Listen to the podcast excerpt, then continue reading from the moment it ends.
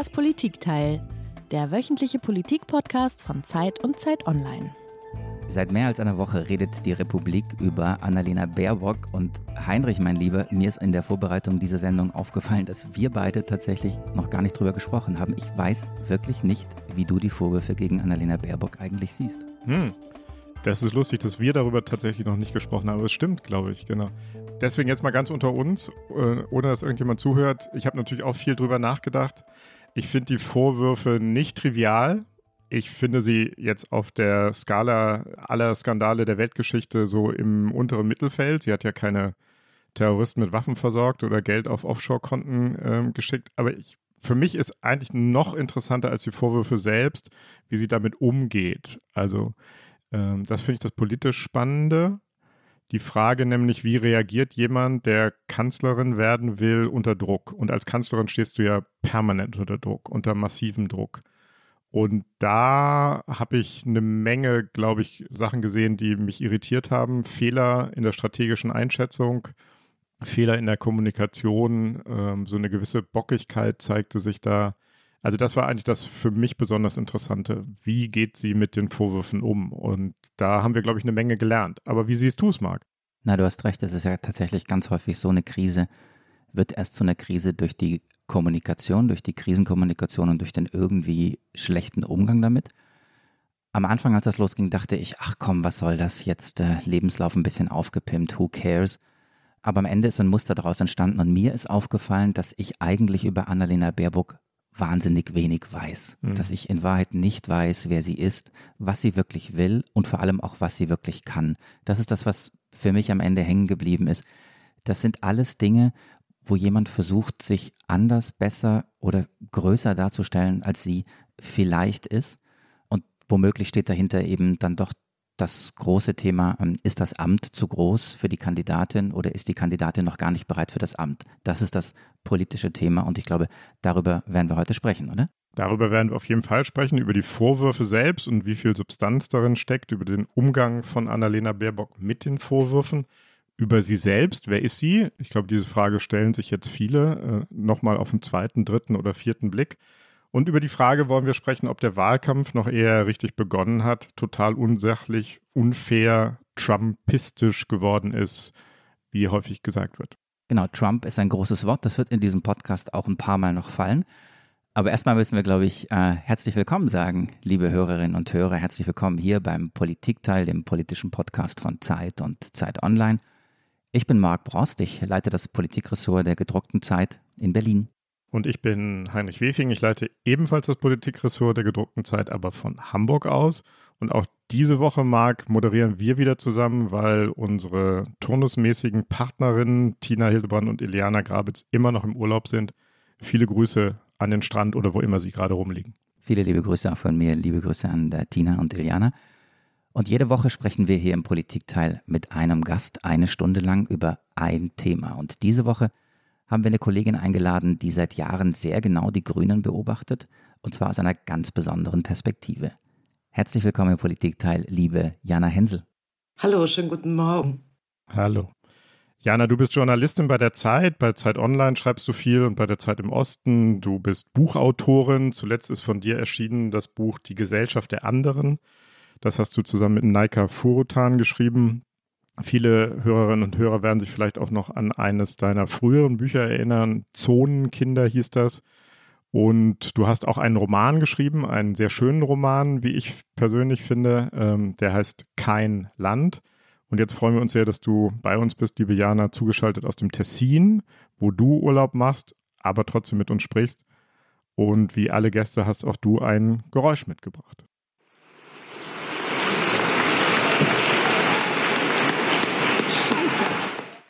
Was war das, Jana? Auf dem Parteitag hat Annalena Baerbock, nachdem sie ihre Rede fertig hatte, ähm, zu Robert Habeck im Abgang ähm, Scheiße gesagt. Man traut es sich ja kaum zu wiederholen. Ja, und ähm, dieser kleine Ausrutscher ist mit aufgenommen worden und äh, reiht sich ein in die, ich weiß nicht, Heinrich, ob ich es nur kleine Verfehlungen, kleine Versäumnisse empfinde, aber es reiht sich ein in eine ganze Reihe von, sagen wir, Missgeschicken, denen wir jetzt öffentlich beiwohnen seit Annalena Baerbock Kanzlerkandidatin der Grünen ist. Und vielleicht ist, dieses, ist diese kleine Sequenz ein bisschen auf die Zwölf. Ich glaube auch nicht, dass man sagen kann, dass bisher alles, ja, wie sage ich, SCH gelaufen ist. Aber es ist ja insofern interessant, dass sich die Frage, handelt es sich um große Versäumnisse, handelt es sich um kleine Versäumnisse, dass wir eben auch das ja schon seit Wochen diskutieren und an jedem neuerlichen Fall wieder. In der Summe bleibt es eben nicht unerheblich. Und ich glaube, da verbindet sich etwas, was ihr beide gesagt habt. Oder Marc, ähm, du ähm, nochmal sehr stark. Wir kennen Annalena Baerbock eigentlich nicht. Und nun sind wir Politikjournalisten. Ich glaube, für die Wählerinnen und Wähler da draußen gilt das Umso mehr, Annalena Baerbock ist eine bis dato eher unbekannte Politikerin gewesen. Ich glaube, sehr zur Überraschung vieler ist sie Kanzlerkandidatin der Grünen und deswegen wiegen eben diese Fehler, Versäumnisse, Missgeschicke sehr schwer. Genau darüber wollen wir ja in der kommenden Stunde sprechen. Wer ist Annalena Baerbock? Wer ist sie wirklich? Ähm, wer ist die Person hinter der Kanzlerkandidatin? Wir werden auch darüber sprechen, wie es den Grünen jetzt wirklich geht und was bis September noch geschehen kann. Aber lass uns einmal kurz auf die Person blicken. Wer ist Annalena Baerbock? Annalena Baerbock wurde 1980 in Hannover geboren. Sie studierte politische Wissenschaft und öffentliches Recht im Vordiplom an der Universität Hamburg. Danach absolvierte sie einen Master of Science an der London School of Economics in dem Fach Public International Law. Baerbock wollte zuerst Journalistin werden und arbeitete während ihres Vordiploms für die Hannoversche Allgemeine Zeitung. Nach ihrem Studium zog es sie dann jedoch in die Politik, weil sie, Zitat, etwas verändern wollte. 2005 tritt sie in die Partei Bündnis 90 Die Grünen ein und beginnt als Büroleiterin der Europaabgeordneten Elisabeth Schröter zu arbeiten. Anschließend nimmt Baerbock eine Referentenstelle für Außen- und Sicherheitspolitik der Grünen Bundesfraktion an. Von 2009 bis 2013 bekleidet sie das Amt der Landesvorsitzenden der Grünen in Brandenburg. Mit 32 Jahren zog Annalena Baerbock im September 2013 in den Bundestag ein. Im Januar 2018 wurde sie gemeinsam mit Robert Habeck zur Bundesvorsitzenden der Grünen gewählt. Vor wenigen Wochen, am 19. April, wurde Baerbock als Kanzlerkandidatin der Grünen vorgestellt. Kurz darauf, am 12. Juni, bestätigte ein Parteitag offiziell die Kanzlerkandidatur. Baerbock erhielt 98,6 Prozent der abgegebenen delegierten Stimmen. Baerbock ist verheiratet und hat zwei Töchter im Alter von 10 und 6 Jahren. Das war ein kurzer Abriss, wie Annalena Baerbock wurde, was sie ist, aber ob wir Annalena Baerbock wirklich kennen, Darüber werden wir in dieser Stunde sprechen. Und wir reden über die Vorwürfe, die erhoben worden sind. Es begann mit dem Aufpimpen des Lebenslauf und zieht sich jetzt eben durch mittlerweile zig Stellen äh, in ihrem Buch, die sie abgeschrieben haben soll, die eben aus anderen Quellen stammen. Die erste Entgegnung, Jana, die, die immer wieder genannt wird, wenn man über diese Vorwürfe redet und über das, was politisch gerade los ist, die erste Entgegnung lautet, das ist doch alles aufgebauscht, ist alles nur ein Popanz, beschäftigt euch doch mit den wirklich wichtigen Dingen des Lebens. Wie siehst du das? Ja, wie gesagt, ich halte es ähm, für komplexer und komplizierter. Marc, du hast noch eine Sache vergessen. Der erste große Stolperer war die nicht gemeldeten Nebeneinkünfte. Stimmt. Das nicht gemeldete Weihnachtsgeld und auch der nicht gemeldete Corona-Bonus. Ähm, das war ähm, die erste Panne, die passiert ist.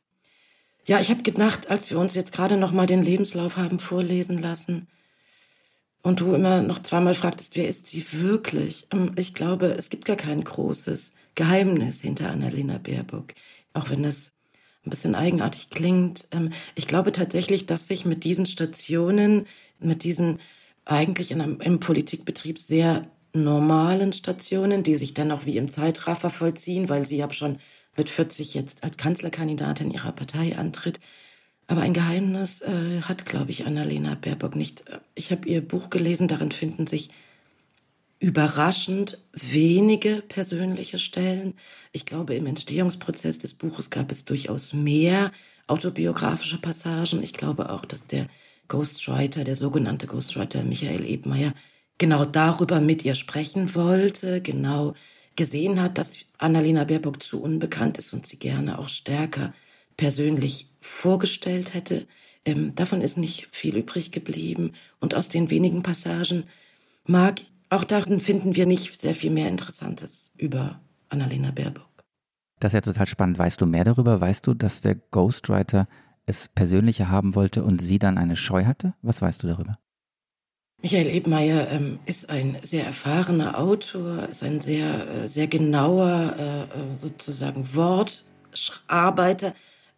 Ich kenne das Buch, was er über Heiko Maas geschrieben hat vor einigen Jahren, ein ähm, überraschend lesbares, mit vielen biografischen Details ähm, angereichertes Buch, beinahe mit literarischen Zügen. Ich denke mir, dass er ganz ähnliches auch mit dem Baerbock-Buch, mit dem Baerbock vorhatte. Und ich denke, dass die langen Gespräche, die beide ja in der Vorbereitung zu dem Buch geführt haben wollen, eben in diese Richtung gingen. Das Buch selbst liest sich dann ähm, eher wie eine große Rechtfertigung ihrer Kandidatur. Es liest sich wie ein lange aus Baukastenprinzip zusammengesetzter politischer Vortrag, ja, der rechtfertigen soll, warum sie sich in diesem noch jungen Alter und mit diesen wenigen politischen Erfahrungen die Kanzlerkandidatur zutraut. Es gibt ein interessantes biografisches Detail. Sie spricht ähm, nicht viel, aber ein wenig über äh, die Großmutter mütterlicherseits, die als Putzfrau in einer Sparkasse gearbeitet hat. Aus deren Biografie man ein bisschen ableiten kann, dass die matriarchale Seite der Familie von Annalena Baerbock lange unterschätzt wurde. Ich glaube, sie Sie, ähm, sie würde sagen, dass sowohl die Mutter als auch ihre Großmutter eben ein Leben geführt haben. Ein vielleicht typisches weibliches Leben unter ihren Fähigkeiten. Und man kann mutmaßen, dass sie auf keinen Fall ähm, dieses Leben dieser beiden Frauen wiederholen will, unterschätzt zu werden, zu wenig aus ihrem Leben zu machen. Das lässt sich ein bisschen, ein bisschen hineinorakeln in das wenige, was wir kennen. Lass uns kurz nochmal bei dem Buch bleiben, Jana, weil das ist total spannend, denn ähm, weil du jetzt offensichtlich da die Details auch kennst und sie so wenig persönlich preisgeben wollte. Da gibt es ja zwei Erklärungen dafür. Die eine ist, sie möchte einfach nichts Persönliches sagen. Das wäre die Merkel-Variante. Die zweite Erklärung ist, sie möchte nichts falsch machen. Ich denke, beides hängt miteinander zusammen. Man muss sich ja tatsächlich auch fragen, wie kam es zu all diesen abgeschriebenen Stellen. Marc, ich weiß nicht, was ich darauf antworten soll.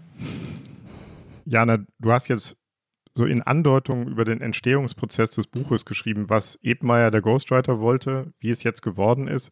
Wissen wir, was dazwischen passiert ist? Weißt du es? Also, wie viel davon hat sie dann tatsächlich selbst geschrieben? Annalena Baerbock ähm, oder gab es noch andere Zuarbeiter? Weißt du genaueres über den Entstehungsprozess des Buches?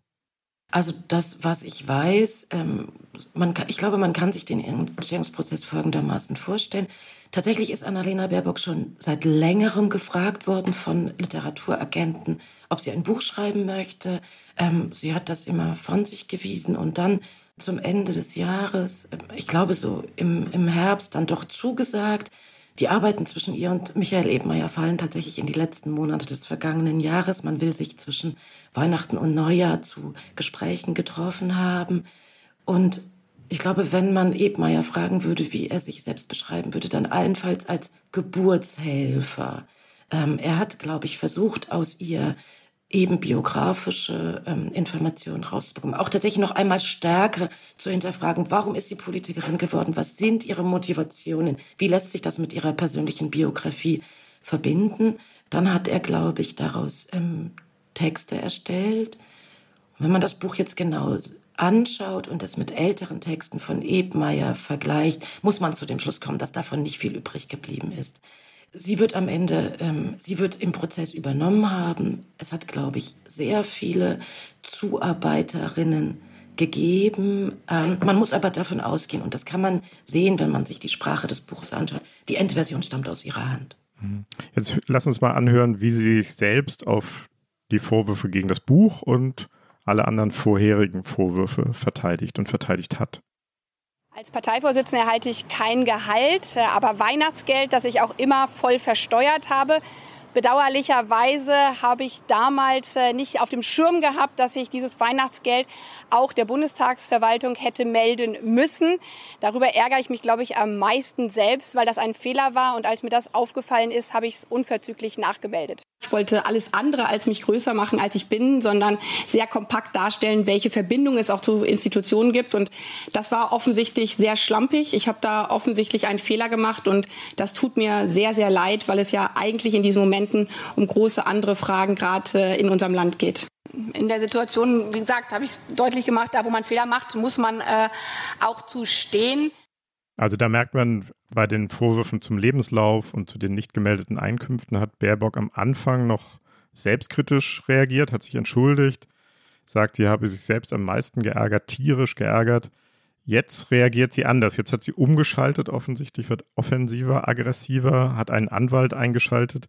Du hast, Jana, am 30. Juni einen äh, Tweet geschrieben, der ist uns aufgefallen, da hast du geschrieben, oh Mann, die Grünen verteidigen sich gerade echt um Kopf und Kragen. Was genau meintest du damit? Ja, eben genau diese erkennbare Umschlag in aggressive, mit, also mitunter tatsächlich aggressive Gegenwehr.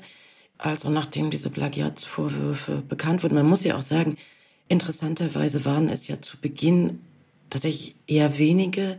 Tatsächlich reden wir, glaube ich, von fast 50 höchst verschiedenen Stellen, die zusammen kopiert worden sind. Ähm, die Grünen haben ähm, auf diese ersten Vorwürfe sehr überzogen mit dem Vorwurf einer Rufmordkampagne reagiert. Das war eine Strategie, die direkt aus der Parteizentrale, aus der Bundesgeschäftsstelle kam. Also es hatte nicht irgendjemand erhoben, sondern es kam äh, ähm, von ihrem Sprecher Andreas Kappler und Michael Kellner, der Bundesgeschäftsführer, hat es unterstützt. Es schien also die offizielle Linie zu sein. Und das ließ doch aufhorchen, weil es eben eine Strategie war, eine Kommunikation, ein Stil, den die Grünen doch vorgaben, abgelegt zu haben. Der Kollege Pausch schrieb, man sei jetzt wieder im Schützengraben. Ich glaube, die Idee von Annalena Baerbocks und Robert Habecks gemeinsamer Zeit als Parteivorsitzender war, die Partei aus dem Schützengraben zu holen, sie zu einer breiten linksliberalen Bündniskraft der Mitte zu machen, ja, und im Prinzip endlich sozusagen so eine durch und durch sympathische Partei zu werden. Das, äh, dieses Image ist man ja binnen 36 Stunden, glaube ich, losgeworden. So die Vorwürfe des Rufmods und auch das Engagement des Medienanwalts Christian Scherz war relativ am Anfang der ganzen Geschichte. Mittlerweile sind ja noch weitere Vorwürfe und eben vor allem weitere abgeschriebene Stellen im Buch dazugekommen. Wird denn mittlerweile in der Grünen Parteizentrale oder in der erweiterten Spitze der Grünen anders über diese Affäre gedacht? Oder heißt es immer noch, es sei Rufmord? Und wir sehen, dass sie gestern ähm, der Süddeutschen Zeitung ähm, ein Interview gegeben zu haben scheint oder zumindest äh, ein paar Sätze zur Verfügung stellte, in denen sie diese Fehler jetzt einräumt.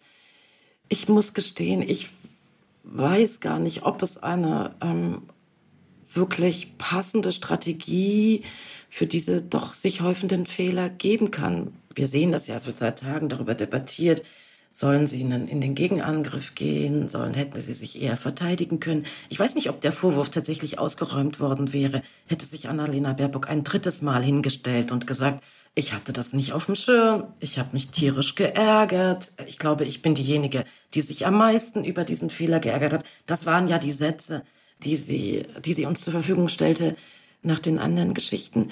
Ich muss gestehen, auch diese Sätze überzeugen mich nicht. Ich muss gestehen, mein, mein Eindruck ist eben immer, dass sie eigentlich nicht versteht, welche Dimension das, ähm, also unter uns, wie Heinrich vorhin sagte, und weil uns ja niemand zuhört, die Fehler in dem Buch dürfen nicht passieren. Sie hätten nicht passieren können und sie sind im Prinzip äh, durch nichts wieder gut zu machen. Warum halte ich sie für letztlich irreparabel? Weil es doch zeigt, dass Annalena Baerbock offenbar nicht, nicht in der Lage ist zu überreißen, was eine Kanzlerkandidatur bedeutet.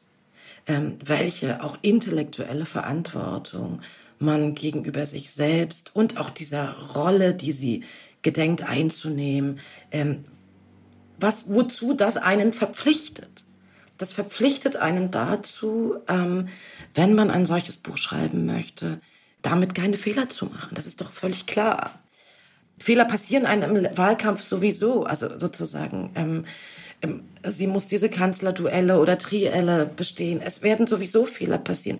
Da kann man doch in so, da muss man doch in solchen Safe Spaces, wie so ein Buch, was man völlig in der Hand hat, alles richtig machen. Vielleicht hätte sie kein Buch schreiben sollen.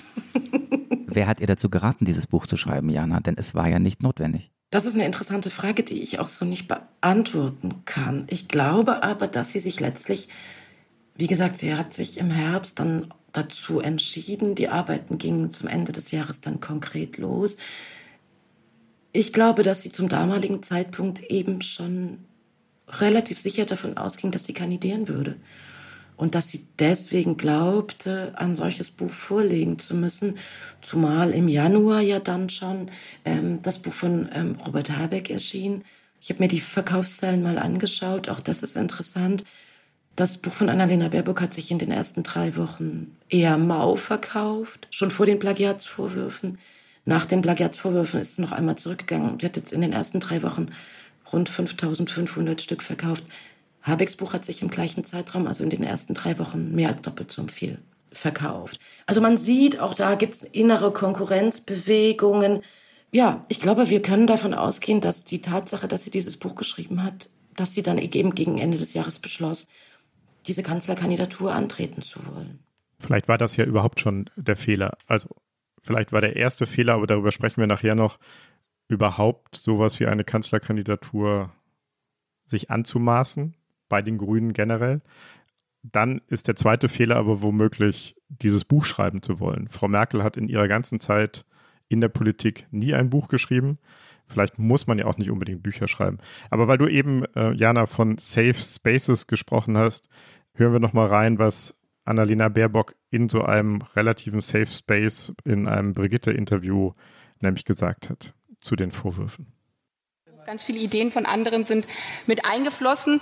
Ähm, aber ich habe kein, kein Sachbuch oder so beschrieben, mhm. sondern das, was ich mit diesem Land äh, machen will. Und da gibt es natürlich äh, Kräfte auch im Land, die sagen, nein, wir wollen diese Veränderung nicht. Und deswegen ist dieser Wahlkampf aus meiner Sicht hart. Aber das haben Wahlkämpfe mhm. immer noch mal äh, an sich. Und ja, für manche äh, Kräfte ist es vielleicht auch hart, äh, dass da eine 40-jährige Frau antritt. Ich habe schon erlebt, wie sich das verfestigt. Und ähm, wir haben ja alle, glaube ich, als äh, Gesellschaft auch gesehen, was das äh, in den USA gemacht hat, wenn der Wahlkampf eigentlich nicht mehr über die großen Fragen unserer Zeit stattfindet, äh, sondern dadurch, dass irgendwie die Wahrheit und die Unwahrheit sich irgendwie vermischen. Und deswegen ähm, hat meine Partei ähm, deutlich gemacht, als es hieß, da ist eine Urheberrechtsverletzung, dass das so nicht ist. Da kommt jetzt ein Motiv rein, das ich total interessant finde. Das ist dann auch Teil der Verteidigungslinie gewesen von anderen Grünen für Annalena Baerbock nämlich so dieser bei ihr jetzt noch eher angedeutete Verweis auf die amerikanischen Wahlkämpfe, auf Trump, Fake News, äh, die Verwischung von Wahrheit und Lüge. Das können wir jetzt auch nochmal anhören bei, äh, bei anderen Grünen das entspricht dann so ein bisschen dem Rezept, was ich äh, mal äh, in den USA von Steve Bannon gehört habe, Flood the Zone with Shit. Und das ist das Rezept, wo man versucht, äh, politische Diskussionen zu erschlagen und stattdessen äh, ad personam äh, argumentiert. Und genau das äh, erleben wir gerade. Und das ist der Ausdruck einer Auseinandersetzung, die ich, dem, ja, ich bin nicht überrascht, weil es war klar, wenn sich dieser Wahlkampf zuspitzt auf die Frage Schwarz oder Grün, äh, dann äh, mobilisiert sozusagen das strukturkonservative Lager an dieser Gesellschaft alles, was es hat. Das finde ich total interessant. Also ich habe die amerikanischen Wahlkämpfe mir ein bisschen angeguckt. Alles, was wir hier machen, kommt mir dagegen wie Yoga im Sonnenaufgang vor. Das ist äh, well ein, ja. ein wirklich absurder Vergleich, finde ich. Aber dahinter steht die Frage, das ist eine riesige Kampagne, die jetzt gegen die Kanzlerkandidatin der Grünen gefahren wird. Wie schätzt du das ein? Also Heinrich, da gebe ich dir völlig recht. Dieser Trump-Vergleich ist völlig absurd, zumal man sich fragt, wer ist in dem Setting Trump?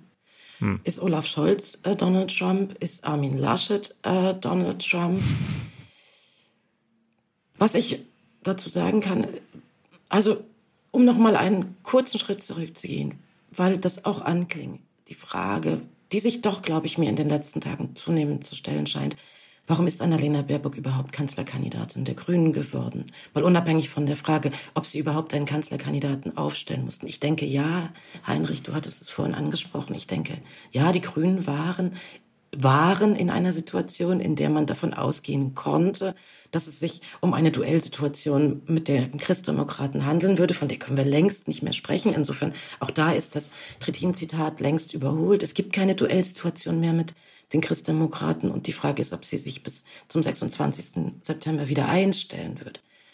Warum ist Annalena Baerbock Kanzlerkandidatin der Grünen geworden? Diese Frage zu beantworten mag ein bisschen verblüffend klingen, aber sie war die kleinere Lösung und die Partei wollte die kleinere Lösung. Was heißt kleinere Lösung? So hat es äh, mir ein, ähm, ein ehemaliger Mitarbeiter der Bundesgeschäftsstelle ähm, erzählt. Natürlich ist der Parteispitze klar gewesen, dass es sich mit Annalena Baerbock um die kleinere Lösung handelt und um Robert Habeck um die größere Lösung. Aber die kleine Lösung diente eben dem Zweck, die große Lösung, nämlich Robert Habeck zu verhindern. Schauen wir in die Geschichte der Grünen. Dann gab es einmal die Situation, ähm, dass ein einziger Politiker die Partei sehr überstrahlte. Das war Joschka Fischer. Nachdem Robert Habeck antrat als Parteivorsitzender, hat er die Partei, ich denke bis zum Ausbruch von Corona, extrem dominiert. Machtzentren innerhalb der Partei haben sich verschoben.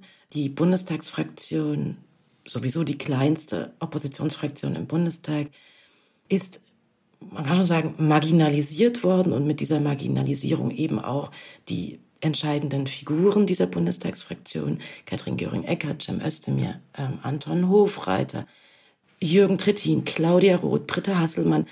Die Öffentlichkeit und die Medien schauten über anderthalb Jahre nur auf Robert Habeck und auch ein bisschen auf Annalena Baerbock. Das hat äh, vielen bei den Grünen nicht gefallen.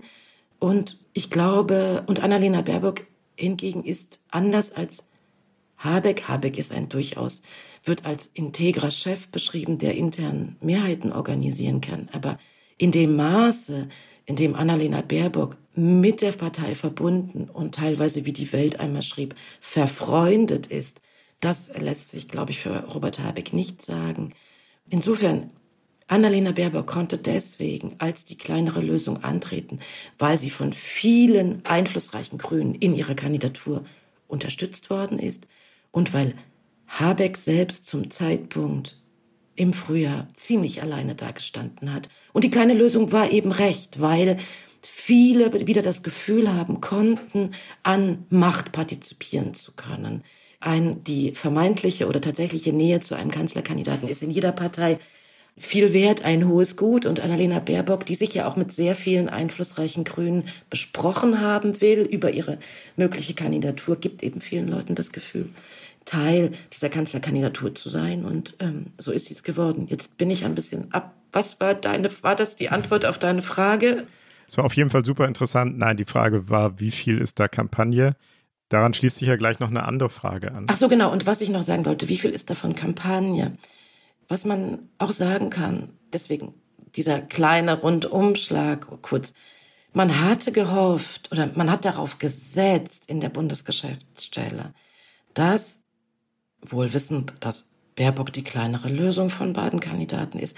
Man hat auf einen Solidarisierungseffekt der Öffentlichkeit gesetzt. Man wusste, dass sie sich mit ihrer Regier mangelnden Regierungserfahrung, mit ihrer, mit, mit ihrer Jugendlichkeit, dass sie sich da in diesen, dass sie sich deswegen Vorwürfen aussetzen würde, aber man hoffte auf einen gesellschaftlichen Solidarisierungseffekt. Was man sozusagen unterschätzt hat, war, dass sich eben Pannen ereignen würden, die diesen Solidarisierungseffekt, von dem ich glaube, dass er durchaus eingetreten wäre, diesen Solidarisierungseffekt eben ausbleiben lässt. Ähm, also man, man hat sozusagen die Schwächen gesehen, aber man hat gehofft, die Deutschen würden sie vielleicht auch gerade wegen dieser charmanten Schwächen ähm, ins Kanzleramt wählen. Ja, dann lass uns einmal an den Tag springen, an dem Annalena Baerbock Kanzlerkandidatin der Grünen wurde. Wir haben in den letzten Tagen und Wochen in vertraulichen, vertrauten, intensiven, offenen, manchmal auch schwierigen Gesprächen miteinander um die beste Lösung gerungen. Denn es ist ja klar, wir beide haben uns darauf vorbereitet, wir beide wollten es, aber am Ende kann es nur eine machen. Ich selbst werde mich mit allem, was ich kann, mit voller Kraft in diesen Wahlkampf werfen. Wir werden ihn versuchen, gemeinsam zu führen. Aber natürlich ist Politik dynamisch und eine Dynamik bedeutet, dass sich Rollen immer wieder neu justieren werden. Das war Robert Habeck äh, am Tag der Entscheidung bzw. der Bekanntgabe, dass Annalena Baerbock die Kanzlerkandidatin der Grünen werde. Du hast jetzt gerade schon sehr viel über kleine und große Lösungen gesprochen. Hat die Entscheidung für Baerbock einen Riss bei den Grünen erzeugt, innerhalb der Partei zwischen beiden Lagern? Nein, das glaube ich nicht. Ich bin mir auch gar nicht so sicher. Ich glaube, über die Größe der beiden Lager hm, kann man allenfalls spekulieren. Also ganz klar, ihre Machtbasis ist die Bundestagsfraktion, von der man ja jetzt auch sieht, dass sie das öffentliche Bild der Partei dominiert. Andreas Kappler, ehemals äh, Sprecher der Fraktion, ist jetzt Sprecher des Wahlkampfs. Wir haben jemanden wie Oliver Grischer, der stellvertretenden Fraktionschef bei Markus Lanz gesehen vor zwei Tagen. Wir sehen jemanden wie Britta Hasselmann, sehr präsent Jürgen Trittin wieder sehr präsent. Ähm, die Fraktion ist ihre Machtbasis und gleichzeitig mal kann ich dir nicht sagen, wie groß der Anteil derer in der Fraktion sind, die tatsächlich hinter ihr stehen. Ich weiß nicht, ob es die ganze Fraktion ist oder ob es nicht einige sehr entschieden sind.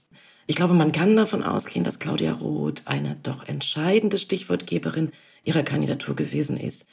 Man sieht es, äh, Britta Hasselmann ist eine ihrer entschiedensten Unterstützer. Rinnen. Ähm, also es gibt vor allem auch ähm, ein deutliches weibliches Lager, das mit ihr die Chance gesehen hat. Die Grünen sind eine emanzipierte Partei, rein strukturell immer gewesen. Und dennoch ist ihre Geschichte geprägt von starken Männerfiguren. Trittin Özdemir, Joschka Fischer. Ich glaube, dass gerade diese ältere Frauengeneration die Chance gesehen hat, endlich mal eine weibliche Führungskraft tatsächlich auch zu installieren und sich diese Chance nicht nehmen zu lassen, dass es eben ausgerechnet einen so emanzipierten und wenig alpha-tierhaften Mann wie Habeck traf, ist ein bisschen, gibt dem Ganzen eine tragische Note. Ja, na, jetzt hast du unmittelbar nach dieser Verkündung, wirklich, ich glaube, eine Stunde oder zwei Stunden später, zusammen mit unserer Kollegin Tina Hildebrand, nochmal schöne Grüße an den Strand, Robert Habeck getroffen. Zu einem sehr großen Interview, zu einem wirklich spektakulären Interview. Ehe wir gleich darüber sprechen, ob das vielleicht klug war aus seiner Warte und hilfreich für die Grünen und Annalena Baerbock dieses Interview zu geben, erzähl uns doch nochmal, wenn du kannst und magst, wie war das Setting dieses Gesprächs? Wie ist es zustande gekommen? Aber vor allen Dingen, wo habt ihr euch getroffen und wie war er drauf unmittelbar nach dieser für ihn ja nicht ganz einfachen Entscheidung? Das ist lustig, ne, dass man, also Heinrich, was soll ich dir sagen, wie er drauf war? Wie wärst du drauf gewesen, wenn du seit zwei Jahren von der Öffentlichkeit permanent gefragt wirst, ob du dir zutraust, Kanzler zu werden, wenn es schon anderthalb Jahre zurückliegt, dass du als beliebtester Politiker selbst an Angela Merkel vorbeigezogen bist, wenn du zehn Jahre älter bist als deine Kollegin. Ja, für das alles fehlt mir die Fantasie, mir also das auszumalen. Deswegen sag's mir, wie war er drauf? Wie war er drauf? Ich will mich da auch nicht reindenken, weißt du? Was soll ich sagen? Ich würde sagen, er war so ziemlich am Ende. Hm. Wo habt ihr ihn getroffen? Ich hab dir, du erinnerst dich, Heinrich, ich habe dir dieses Foto geschickt, dieses ähm, ganz schöne Foto. Wir haben uns gegenüber der Bundesgeschäftsstelle in solchen angemieteten Räumen getroffen, weil die Bundesgeschäftsstelle im Moment saniert wird. Heinrich, ich habe dir ein Foto geschickt. Ich kann mich erinnern, aber unsere Hörerinnen und Hörer wissen es noch nicht. Wir sind nicht ganz unter uns. Erzähl noch mal, was da drauf zu sehen war.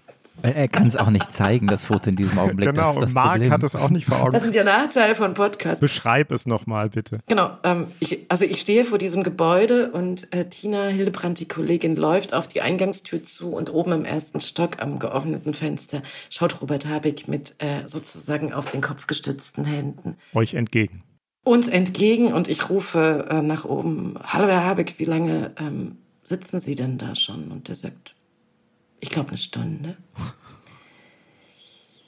Also die Brutalität von Politik wird ein an so einem Tag ähm, bewusst. Tatsächlich richteten sich an jenem 19. April, dem Tag der Verkündung, alle Augen auf Annalena Baerbock. Und ich glaube, das Interview mit uns, nun gut, er wollte auch keine anderen Interviews geben, war der einzige Termin für ihn an diesem Tag. Und da gerät man doch auch ganz physisch ins Off.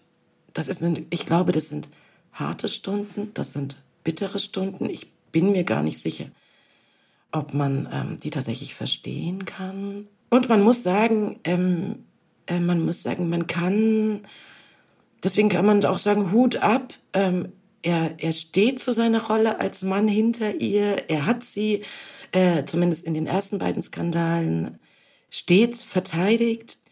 Also ich habe nicht das Gefühl, dass ähm, er hinter den Kulissen sozusagen an ihrem Stuhl sägt. Also ich glaube, man kann sagen, Annalena Baerbock hat in Robert Habecks im Moment äh, ihren besten Mann im Team. Ich habe das damals ganz anders wahrgenommen, Jana. Also journalistisch war das eine Riesenkuh und ich habe mich natürlich für uns, für dich, für unsere Zeitung gefreut, dass wir dieses Interview hatten, weil das ein unglaublicher Einblick auch wirklich in das Innerste eines Politikers war. Aber professionell gesehen habe ich mich gefragt, hätte er in diesem Moment, in dem eben die Kandidatur der anderen, die Kandidatur von Annalena Baerbock klar ist, hätte er nicht einfach nur die Klappe halten sollen? Na Marc, dann hätten wir das Interview nicht gehabt. Das stimmt, aber die Frage ist, was es aussagt am Ende dann doch über sein Ego, über den Riss in den Grünen, über all das, was eben zwischen den beiden steht. Also ich hadere ein wenig jetzt damit, meinen Interviewpartner hier zu verkaufen, um dir recht zu geben. Ähm, nach meiner Ansicht nach war das, ähm, glaube ich, ganz richtig dieses Interview zu geben. Er konnte seitdem eigentlich immer wieder sagen, dazu ist alles gesagt. Ähm, er hat einmal Klarstellung bezogen. Er hat einmal sehr deutlich gemacht, dass er sehr gerne Kanzlerkandidat geworden wäre. Natürlich konnte auch er nicht wissen, dass ähm, sich eine solche Pannenserie an ihre Kandidatur anschließen würde. Marc, was hätte er tun sollen? Die Medien hätten ihn, glaube ich, ewig gelöchert. Ja, hm, hm, hm. Es wäre ihm dann doch ein Halbsatz entrutscht. Aber ich weiß natürlich, was du sagen willst. Es fallen in diesem Interview für ein Politiker-Interview überaus deutliche Sätze. Es war der schmerzhafteste Tag meiner politischen Karriere. Es war eine persönliche Niederlage. Ist das Eitelkeit von Robert Habeck, solche Sätze zu sagen? Ja, ein Stück weit. Es entspricht aber, glaube ich, auch seiner persönlichen Auffassung von Politiker sein. Das ist auch ein Grund, weswegen er doch, glaube ich, in Teilen sehr stark polarisiert. Habeck versucht, ich glaube auch anders als Baerbock, und vielleicht, ja, für Habeck ist es wichtig, Mensch zu bleiben im Politikbetrieb. Wir können das als naiv geißeln, aber das ist nun mal sein Ansatz er fühlt sich in Anzügen nicht wohl. Er hat diese Anzüge getragen, als es darauf hinauslief, wer von beiden kandidieren wird. Man hat ihm angesehen, dass er eigentlich lieber in seinen mitunter sehr ausgewaschenen ähm, Hemden dasteht. Also mit allen Formalien ähm, tut, sich, tut er sich, glaube ich, tatsächlich schwer. Und weil er sich mit diesen Formalien so schwer tut, ist er eben auch nicht Kanzlerkandidat seiner Partei geworden. Das muss man auch klar sagen. Ihn interessieren dann diese internen Machtkämpfe zu wenig. Er hat zu wenig versucht, die einflussreichen Funktionäre seiner Partei hinter sich zu versammeln. Ich glaube, da ist Baerbock wesentlich strategischer ähm, vorgegangen. Ähm, ja. Jana, weil du das jetzt gerade noch mal so nett gesagt hast, du willst deinen Interviewpartner nicht verkaufen. Das, äh, das war ja auch nicht unsere Absicht. Das solltest du gar nicht tun, um Gottes Willen. Aber lass uns vielleicht auch deswegen und überhaupt, weil es eben auch schon nochmal anklang, nochmal eine andere Frage stellen. Wir haben es vorhin andiskutiert, nochmal die Frage, überhaupt diese Idee, dass die Grünen im Ernst einen Kanzlerkandidaten aufstellen. Du hast eben gesagt, sie mussten das tun, weil es mal so einen Moment lang so aussah, als seien sie äh, pari pari mit der Union. Ich habe daran immer meine Zweifel gehabt. Ich halte das jetzt erst recht im Nachhinein für eine Anmaßung, für einen Marketing-Coup. Der schien im ersten Moment wahnsinnig gut zu laufen und fällt ihnen jetzt komplett auf die Füße. Und wenn ich jetzt höre, dass der eine der beiden, der dafür in Betracht kam, äh, auch psychologisch ungeheure Schwierigkeiten hatte, sich in die Anzüge des Kanzlerkandidaten hineinzufriemeln. Nochmal, war das nicht eigentlich der Urfehler, hinzugehen und zu sagen, hey, wir sind jetzt so stark, wir haben auch einen Kanzlerkandidaten, im Nachhinein erinnert es mich ein bisschen an das Projekt 18 von Westerwelle. Die totale Anmaßung, Hybris und wir wissen, was auf Hybris folgt. Der Vergleich mit, äh, mit dem Projekt 18 von Guido Westerwelle setzt mich natürlich ziemlich schachmatt. Ich glaube, ich möchte dagegenhalten und sagen, tatsächlich glaube ich, ist diese, fällt Ihnen diese Kandidatur jetzt schwerer, als man dachte. Und ich glaube auch, als, sie, als die Grünen das selber eingeschätzt haben. Ähm, wir sehen ja aber dennoch, Heinrich, dass die SPD davon nicht profitieren kann. Das bedeutet sozusagen hm. für die Zukunft, dass wir eigentlich nur der CDU äh, eine Kanzlerkandidatur zutrauen. Good point, ja. Das heißt sozusagen, die, diese Parteienlandschaft ist eben derart in Bewegung. Und ich würde das eher so beschreiben, dass die Grünen mit ihrer ersten Kanzlerkandidatur, und ich glaube auch, wenn Habeck übernehmen würde, eher baden gehen, aber dass sie deswegen sich erst in den Stand versetzen, es in vier Jahren wieder probieren zu können. Man wird dann eben einmal alles falsch gemacht haben, aber gelernt haben. Ich glaube, es ist wirklich, also das kann man, glaube ich, bei allem Zynismus, bei, bei, um sozusagen allen Zynismus mal wegzulassen. Ich glaube, die Lernkurve der Grünen ist im Moment extrem hoch. Mhm. Und sie können, sie werden eines Tages von all den Fehlern, die sie im Moment machen, glaube ich, profitieren. Hinzu auch der Frage, natürlich ist der Auswahlprozess, dass sich die beiden Kandidaten alleine ins Benehmen setzen mussten. Auch an dieser, auch dieser Prozess muss überdacht werden. Der ist schiefgegangen. Ich glaube, bis heute sind von den beiden Gesprächen, die die, von den Gesprächen, die die beiden geführt haben wollen, ist kein Detail an die Öffentlichkeit gedrungen. Bis heute. Das äh, spricht einerseits für die Geschlossenheit in der Partei. Es lässt mich aber auch daran zweifeln, ob es überhaupt einen Prozess gegeben hat, der in irgendeiner Weise sich in Etappen vollzog, der sich überhaupt kommunizieren lässt. Ähm, ich habe inzwischen da meine großen Zweifel, ob es überhaupt einen einen der Sache adäquaten Prozess gegeben hat. Auch da müssen die Grünen, ähm, glaube ich, drüber nachdenken. Und die Sache mit diesem, auch mit die Sache mit diesem Frauenstatut, das für eine Kanzlerkandidatur natürlich gar nicht gilt, aber das, von dem ich glaube, dass Annalena zumindest moralisch auf das Frauenstatut zurückgegriffen hat. Auch das muss geklärt werden für eine mögliche nächste Kanzlerkandidatur. Es muss ja in diesem Wahlkampf eigentlich ganz, ganz viel geklärt werden, weil es der Wahlkampf ist, von dem wir alle, wir Bürger, aber auch wir Journalisten ja denken, es sei jetzt ein Moment, in dem es wirklich um Inhalte gehen müsste. Das hat zwei Gründe. Erstens die Kanzlerin, die Amtsinhaberin tritt nicht mehr an, also ein Wahlkampf unter dem Motto, Sie kennen mich, funktioniert nicht. Und zweitens gibt es große, sehr große Themen, die zur Diskussion stehen, allen voran das Urthema der Grünen, die Bekämpfung des Klimawandels. Und jetzt kam diese Personalsache, jetzt kommen die Vorwürfe gegen Baerbock und damit kommt auch ein Vorwurf gegen die Medien, über den wir gern mit dir sprechen wollen, Jana, nämlich dass jetzt nur noch auf Personalien geschaut würde, zu sehr auf Personalien sich eingelassen würde und eigentlich zu wenig Inhaltliches berichtet würde. Teilst du diesen Vorwurf? Nein, auch das ist einer der vielen Vorwürfe, die ich nicht teile. Also ich glaube, eure gestern erschienene Ausgabe ist ähm, ein guter, ein guter Beweis, dass wir, also ihr habt ja quasi mit allen Kanzler, nein, mit allen Spitzenkandidatinnen und Kandidaten über das Klima gesprochen. Der Klimawandel, die Klimakrise, das ist ein großes, teilweise von Corona verdrängtes Thema. Ich weiß nicht, korrigiert mich, seit mindestens drei Jahren. Ähm, ich habe nicht das Gefühl, dass wir äh, in Bezug auf die Klimakrise ein Erkenntnisproblem haben. Ich glaube auch nicht, dass die Deutschen sich unterinformiert empfinden. Das zeigt ja schon alleine, wie wichtig die Deutschen das Thema Klima finden. Nein, ein Wahlkampf hat eben eine andere Funktion. Die Menschen wissen, wofür die Parteien stehen. Da muss man nicht äh, 150 Seiten Parteiprogramm lesen. Mein Eindruck ist immer wieder, gerade wenn man Taxi fährt, die Leute sind gut informiert über Politik. Ähm, ja, es gibt große Teile der Bevölkerung, die nicht mehr zu Wahlen gehen, aber eigentlich informieren sich die Menschen über Politik und sie wissen, wofür die Parteien stehen.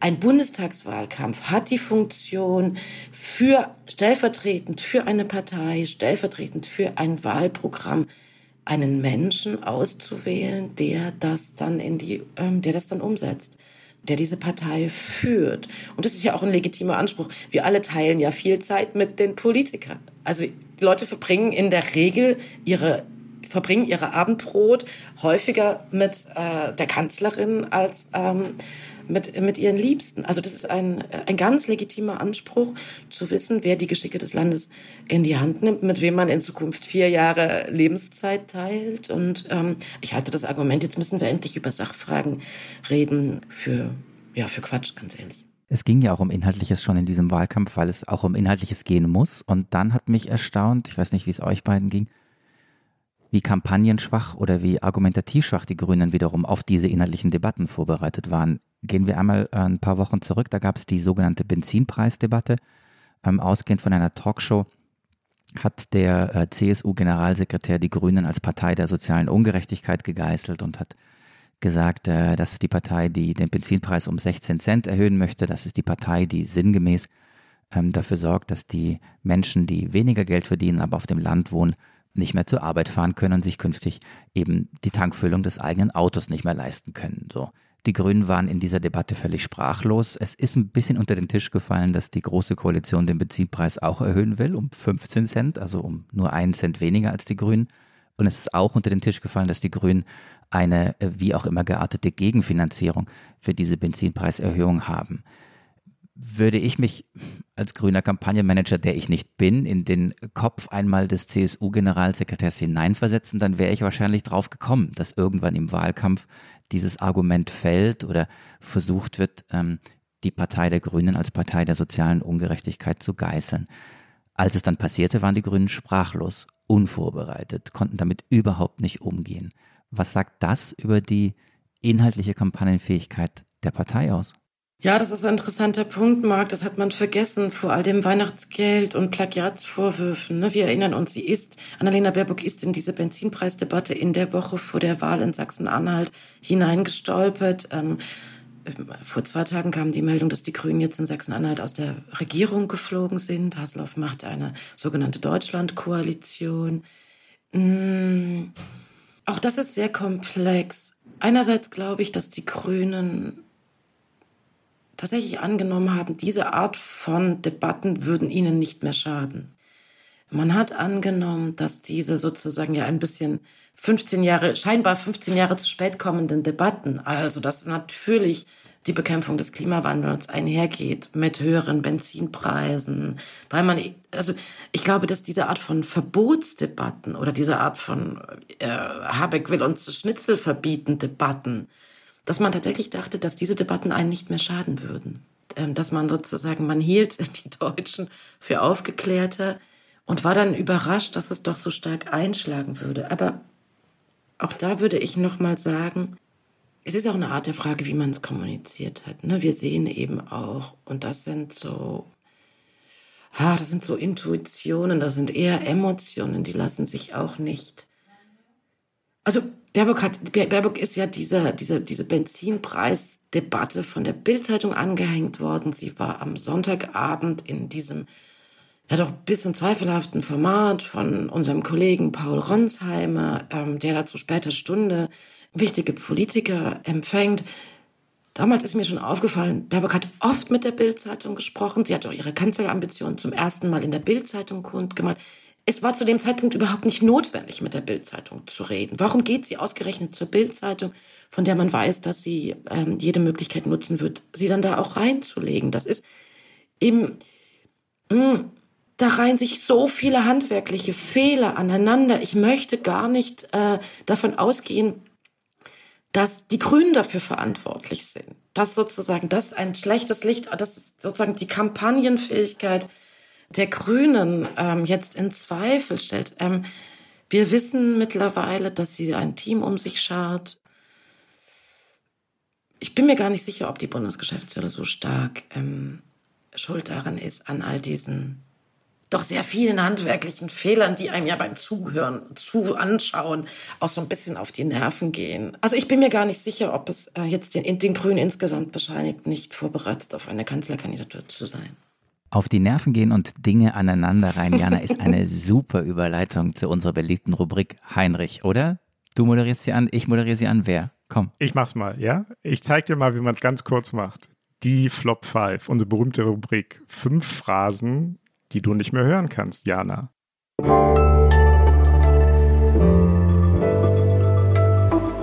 Die Flop 5. Du hast welche vorbereitet. Was ist das erste? Marc hat mich schon gestern darum gebeten. Also, ich weiß nicht, hab, habt ihr schon mal in eurem Leben einen IQ-Test gemacht? Ist das ein Flop? Bei mir war das ein Flop, willst du sagen? Oder? ja, also das ist diese, also ich habe was vorbereitet, es wird nicht funktionieren. Also mein, mein, mein Ergebnis bei einem IQ-Test war äh, quasi unterirdisch und ich muss auch sagen, ich habe in, also in, in den Prüfungen in meiner Schulzeit sehr schlecht abgeschnitten. Ähm, also auf diese Art von Ähm, ja, Prüfungsfragen, da, da, ich weiß auch nicht. Da, Keine Prüfungsfragen. Du kannst einfach loswerden, was du immer schon loswerden wolltest. Genau. ja, aber das tue ich ja jetzt schon seit, äh, seit, äh, seit 45 Minuten sicherlich. Also komm, Jana, jetzt zack, raus. Also tatsächlich, eines der, eines, also an erster Stelle äh, war die, ist tatsächlich dieser Satz, lasst uns endlich über Sachfragen sprechen. Okay, haben wir abgehandelt. Das haben wir schon abgehakt. Genau, zweiter Flop. Zweiter Flop ist dieses seit irgendwann Ende des äh, letzten Jahres von den Grünen mantrahaft vorgetragenen Satzes, wir haben zwei sehr starke Kanzlerkandidaten. Das wäre für mich die zweite Phrase, die ich nicht mehr hören konnte, an der ich immer gezweifelt habe und die sich jetzt doch hinreichend widerlegt zu haben scheint. Und dein dritter Flop? Ja, siehst du, Marc, da hört es bei mir schon auf. Mögt ihr mir helfen? Äh, ist euch noch einer, ist euch noch einer eingefallen? Also, ja, vielleicht, also, ja. Ich habe kein Sachbuch geschrieben, ist auch natürlich so ein Satz, über den man reden kann, aber der ist ja keine Phrase, sondern eine einmalige. Also ich, tut mir leid, ich, mir ist nicht mehr eingefallen. Gut, vierter Flop, es ist bis zum 26. September noch alles möglich. Ah ja, sehr gut, Marc, unbedingt, siehst du. es ist noch alles möglich, ja. So, Heinrich, komm. Ich muss auch noch einen Flop sagen. ja, natürlich. Oder dein IQ. Habe ja schon gesagt, beim IQ-Test bin ich auch, nee, ich habe noch nie einen gemacht, ehrlich gesagt. Ich finde halt eine wahnsinnige Phrase, die ich nicht mehr hören würde. Wir haben einen trumpistischen Wahlkampf, aber haben wir auch schon abgearbeitet. Deswegen gehen wir jetzt einfach in die Schlusskurve und fragen dich, Jana, wir gucken nochmal auf die Grünen und nach vorne, ganz egal, wie man bewertet, was in den letzten Tagen passiert ist, in den letzten Wochen. So etwas hat immer Auswirkungen auf eine Partei, auf die Spitze einer Partei. Von den Grünen ist jetzt wieder mehr über das Team Baerbock-Habeck zu hören. Habeck macht demnächst eine Reise an die deutsche Nordseeküste, wird in jeder Strandmuschel auftauchen und in jedem, in, jedem äh, in jedem Park, in jedem äh, Strandbad und wird da wahrscheinlich auch ganz gut performen. Also die Frage jetzt erstmal an dich. Was ist deine Einschätzung? Profitiert er unweigerlich selbst wenn er das gar nicht wollte, von den Angriffen auf Baerbock? Ich denke schon, dass er davon profitiert. Das zeigen ja auch, äh, das zeigen ja auch immer wieder Zahlen, dass ähm, der Anteil derer, die sagen, Habeck hätte antreten müssen, ähm, doch nochmal sehr zugenommen hat in den letzten Wochen. Man muss dazu sagen, es ist durchaus möglich. Ich glaube nicht, dass Habeck so, solche Fehler passiert wären wie Baerbock jetzt in der Kandidatur. Also ich glaube, dass seine Bücher nicht plagiiert sind. Ähm, ich glaube auch nicht, dass er irgendwelche Zahlungen nicht gemeldet hat. Er muss es als Bundestags, er ist ja kein Bundestagsabgeordneter.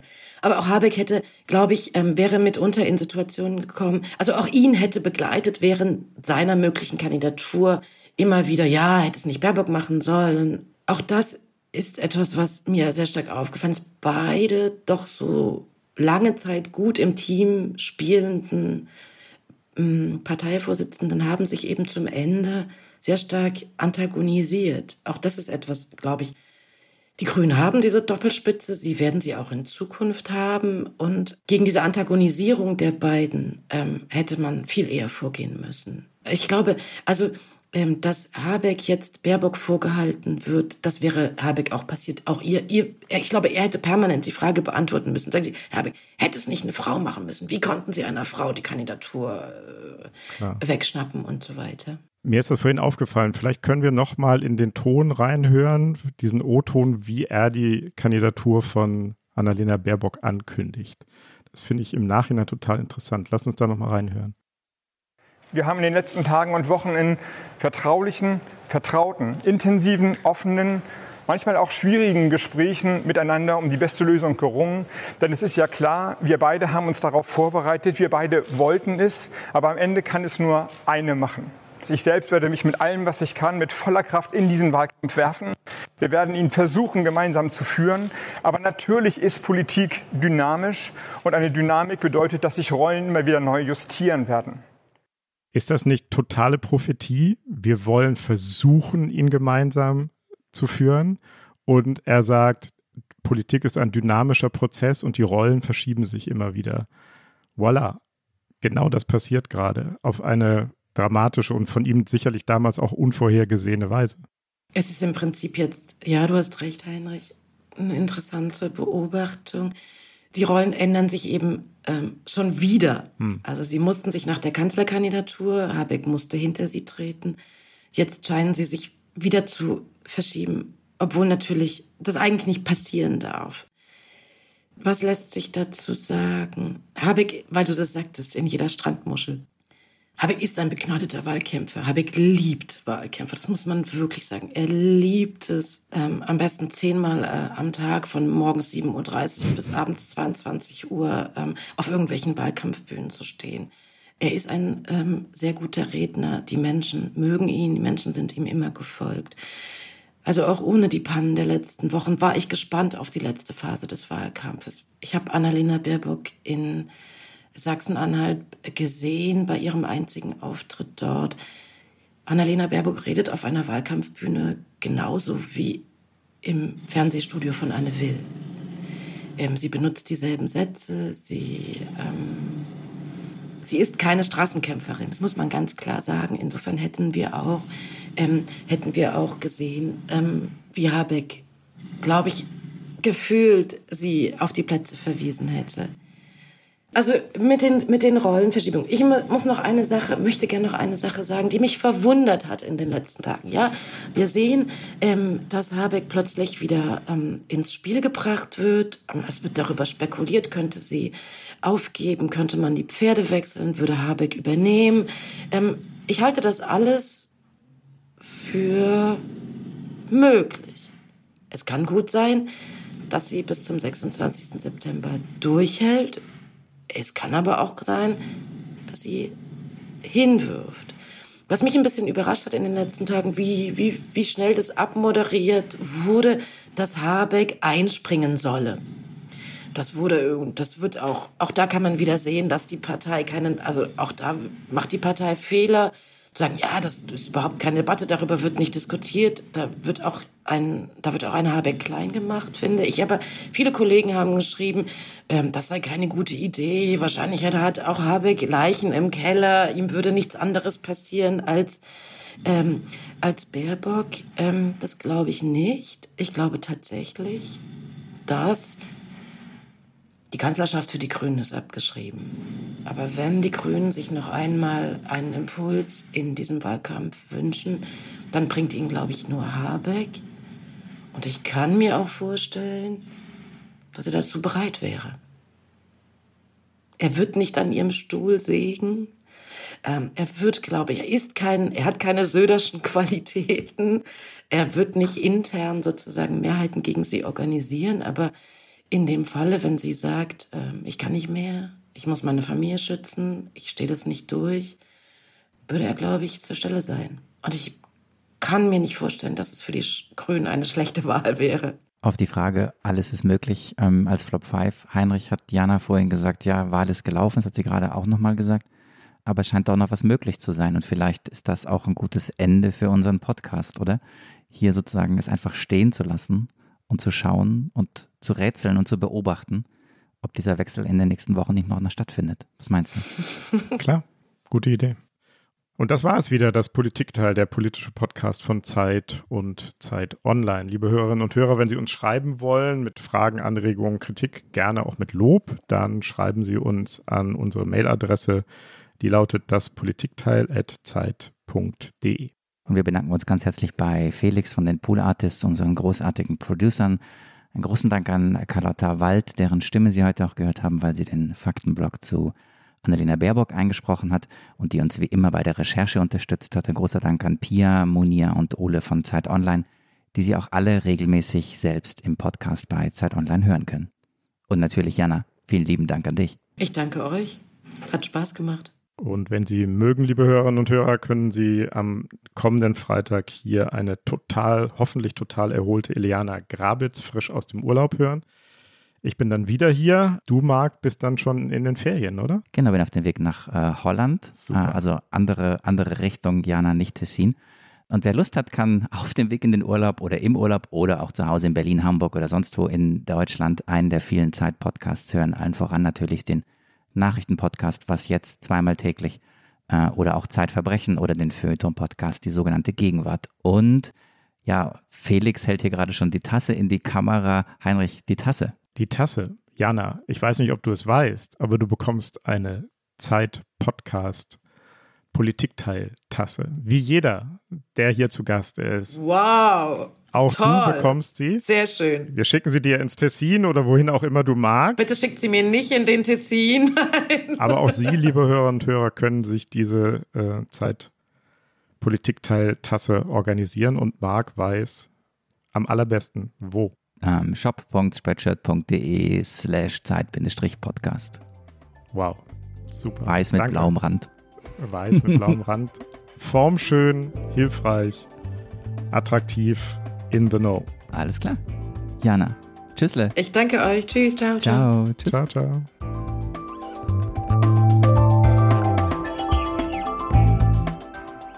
Das Politikteil ist ein Podcast von Zeit und Zeit Online, produziert von poolartists.de.